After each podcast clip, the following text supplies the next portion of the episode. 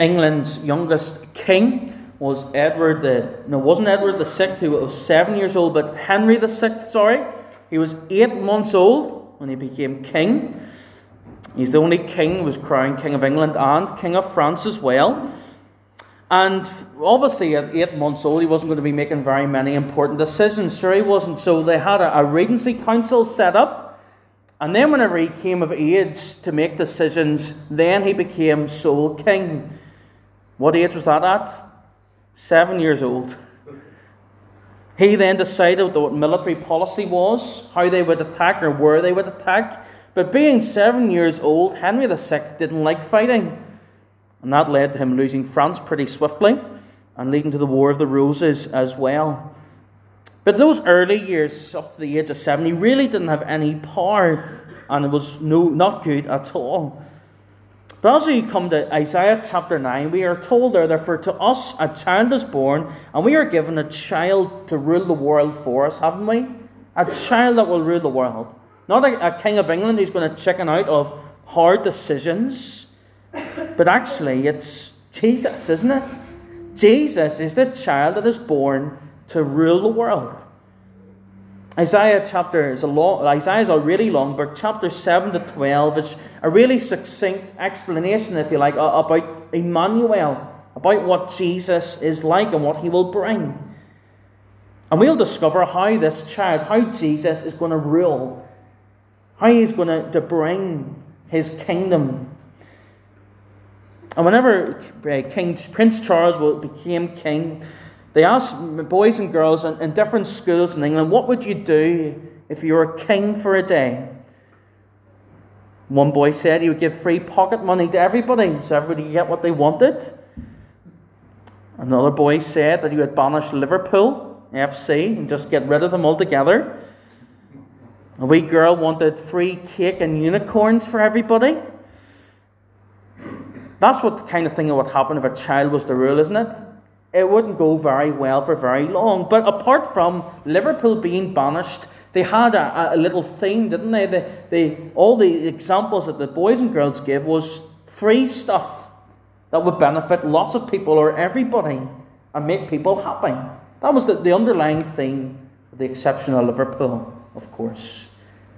And as we, we come to Isaiah chapter 9, we're going to see how Jesus is going to rule. A free gift the benefit of all people and to give us great joy.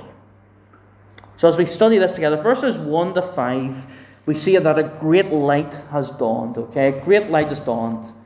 Remember, I, I, I, I started the reading by reading the last verse of chapter 8, and it's a gloomy picture. It's a great cloud of darkness, a great cloud of distress for the whole of Israel and for Judah. So there are two kingdoms. Israel is split into two at this point. The southern kingdom is Judah, the northern kingdom Israel, and the northernmost tribes, they are the tribes of Zebulun and Naphtali. Okay? So whenever the kingdom is going to end and they're going to be invaded, who's going to be invaded first is the people in the very north who are going to be taken over first. So this is why it, it talks about here about they're going to be in anguish and that these regions Zebulun and Naphtali. But it doesn't just gloom for those regions, sure, it's not. It, it, it is a really, really gloomy, gloomy picture. It's a dark and distressing picture. But, yes, they'll be conquered first. Then, the middle of verse 1 But in the latter time, he has made glorious the way. There's good news, there's hope for these people. Although they are going to be downtrodden uh, and it'll be dark, They'll be the first people to hear the good news of Jesus. Matthew chapter 4, Jesus, he's, uh, he is tempted, and then he starts his ministry in Capernaum. Which region is Capernaum in? In these regions here. Where that place was full of darkness, they're going to have light. Because Jesus is the one that's going to bring this light. He is the great light that will dawn.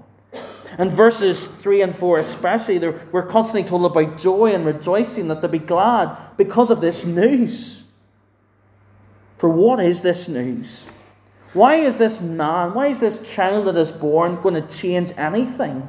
Why is he the light that has dawned in the dark, dark place? Well, it's because he's going to bring an end to the conflict. In verse 4, the yoke and the burden is going to be shattered. The staff and the rod that beat them up is going to be shattered and disappeared and gone, and there's going to be freedom. Now, it, it talks about physical, doesn't it? It's physical slavery, perhaps here too, but it's a spiritual one. That no longer are God's people going to be in the dark about how He's going to save them. No longer do we need to be obeying rules or think that we need to obey rules, but that's all shattered from us. And we have a burden lifted off us because of Jesus.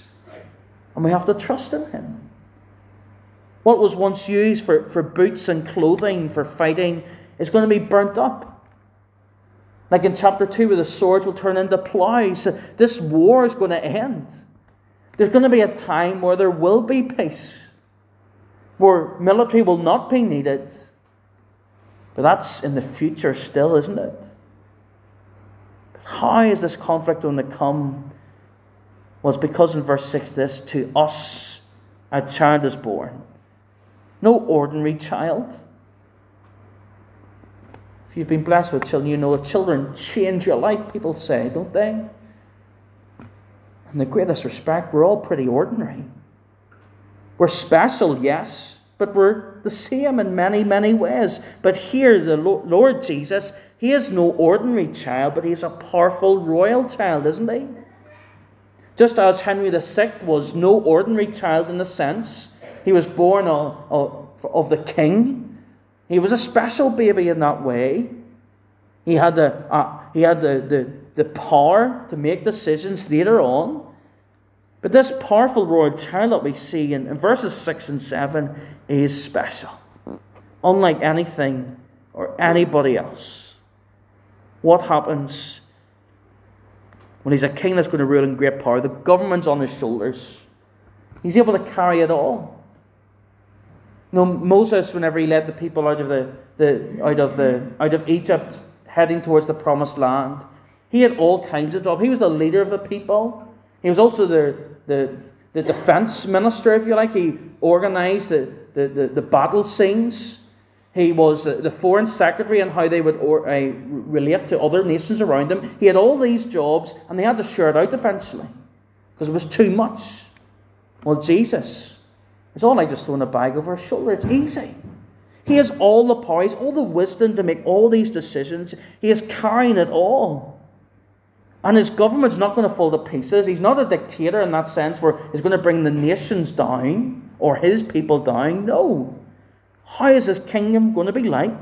The government shall be upon his shoulder. But in verse 7, it will be of a government of increase of peace that will be of no end.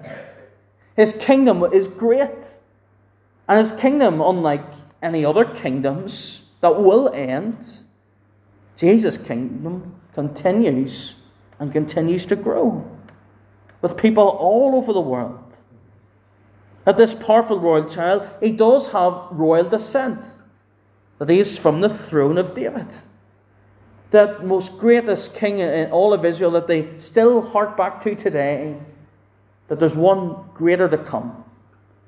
And every king came and it wasn't them, but here we have the one born in the most humble of circumstances is the one they ought to have looked to. He's the one that is promised to by God, to us by God, and he will rule with justice and righteousness.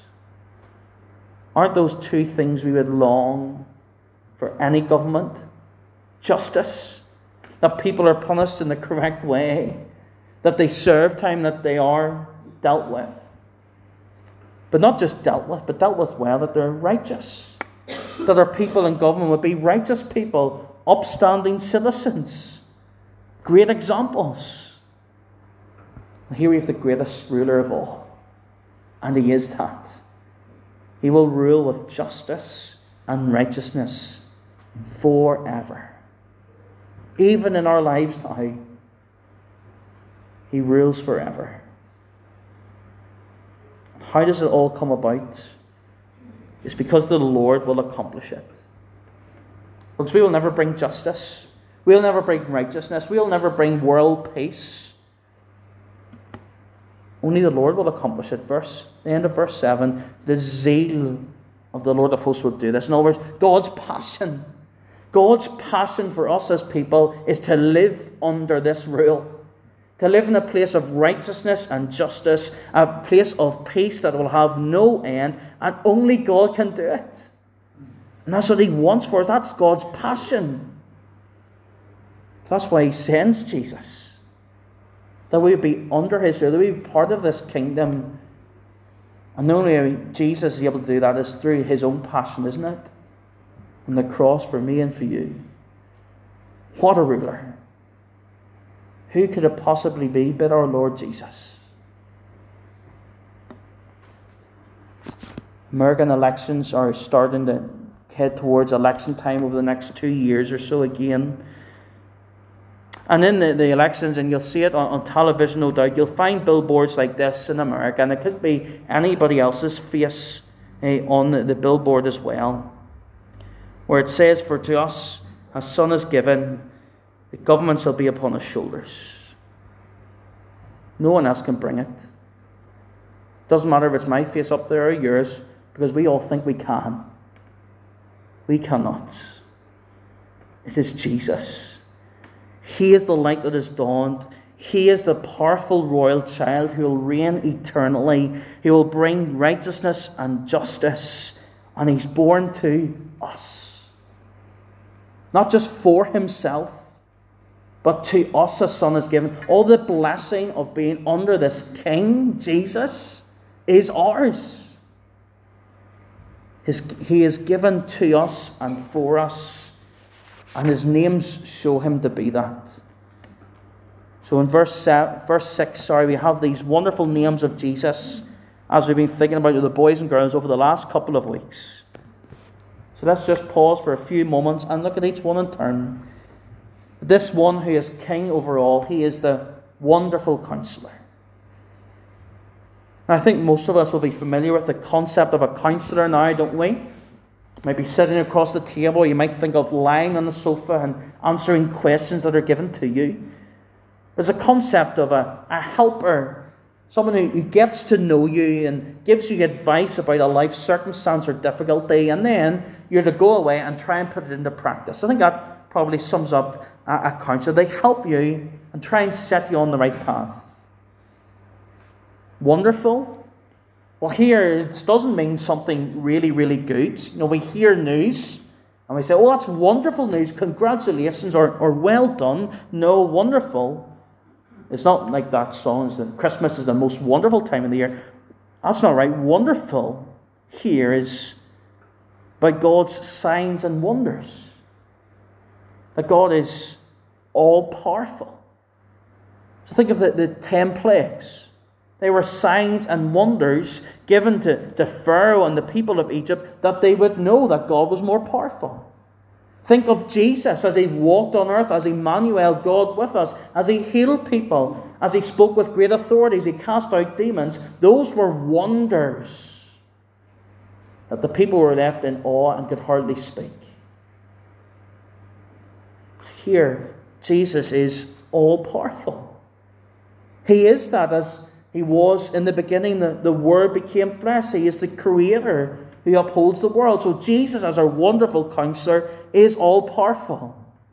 That's how He rules.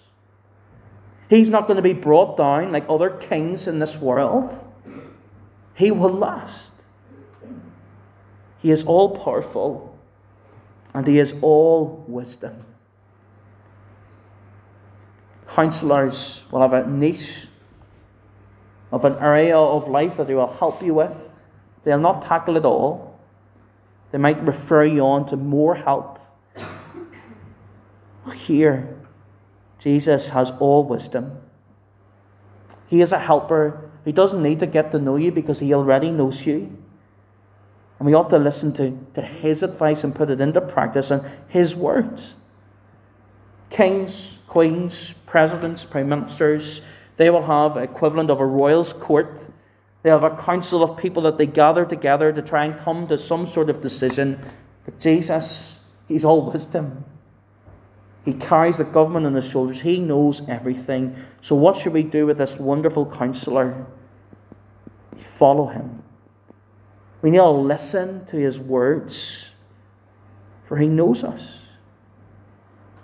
John 10, Jesus says, My sheep will listen to my voice. I know them and they follow me. Is Jesus your wonderful counselor? Listen to his voice. Jesus is the helper. We need to listen, follow, and practice. In all of life, wisdom comes only from God, whether that is with personal circumstances or social issues, emotional guidance. Jesus is all wisdom. Christ and His Word is our wonderful counselor. He is our wonderful counselor. He is our mighty God.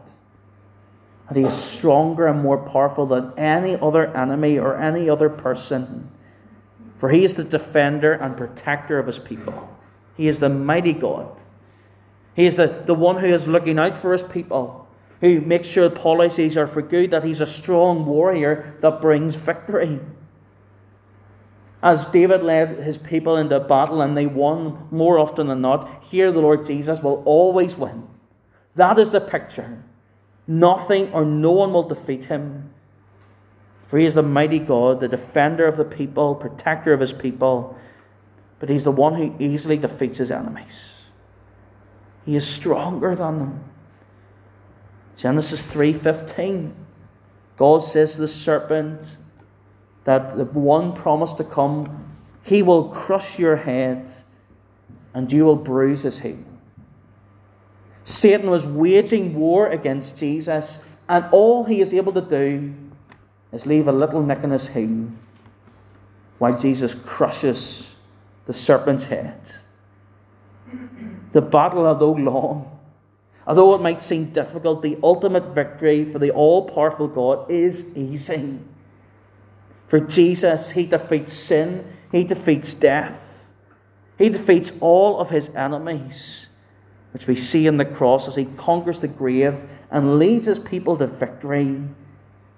But he defeats all his enemies, Satan and all who go with him. For he is the mighty God he will save us from our sin.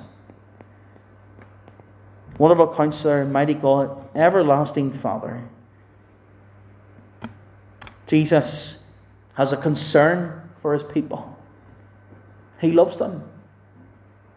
In the book of Isaiah, especially out in the evenings, there's some chapters, in chapter 5 possibly especially, where we see the, the picture of the rulers in Israel. In, in Isaiah's day, they didn't care about the weak and the vulnerable. They didn't care about the widow or the orphan. The rich got richer and the poor got poorer and were trampled upon. But Jesus, he has a concern. He's like a father to them. He loves them and he concerns himself with them. So don't get mixed up with Heavenly Father and Jesus. They're, they're, they're separate, of course, but the one God. But here it's simply describing Jesus' love for us. More familiar word would be his shepherding, his care and devotion, his compassion, as we see in the Gospels over and over again.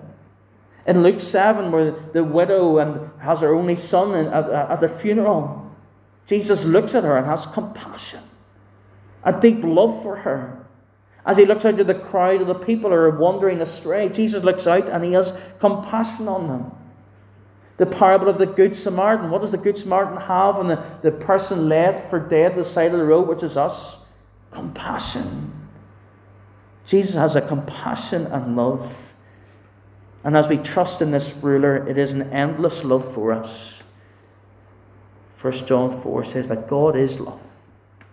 It's a love that will always be and will always last. You can only love whenever you're here, can't you? When we die, we, our love ends.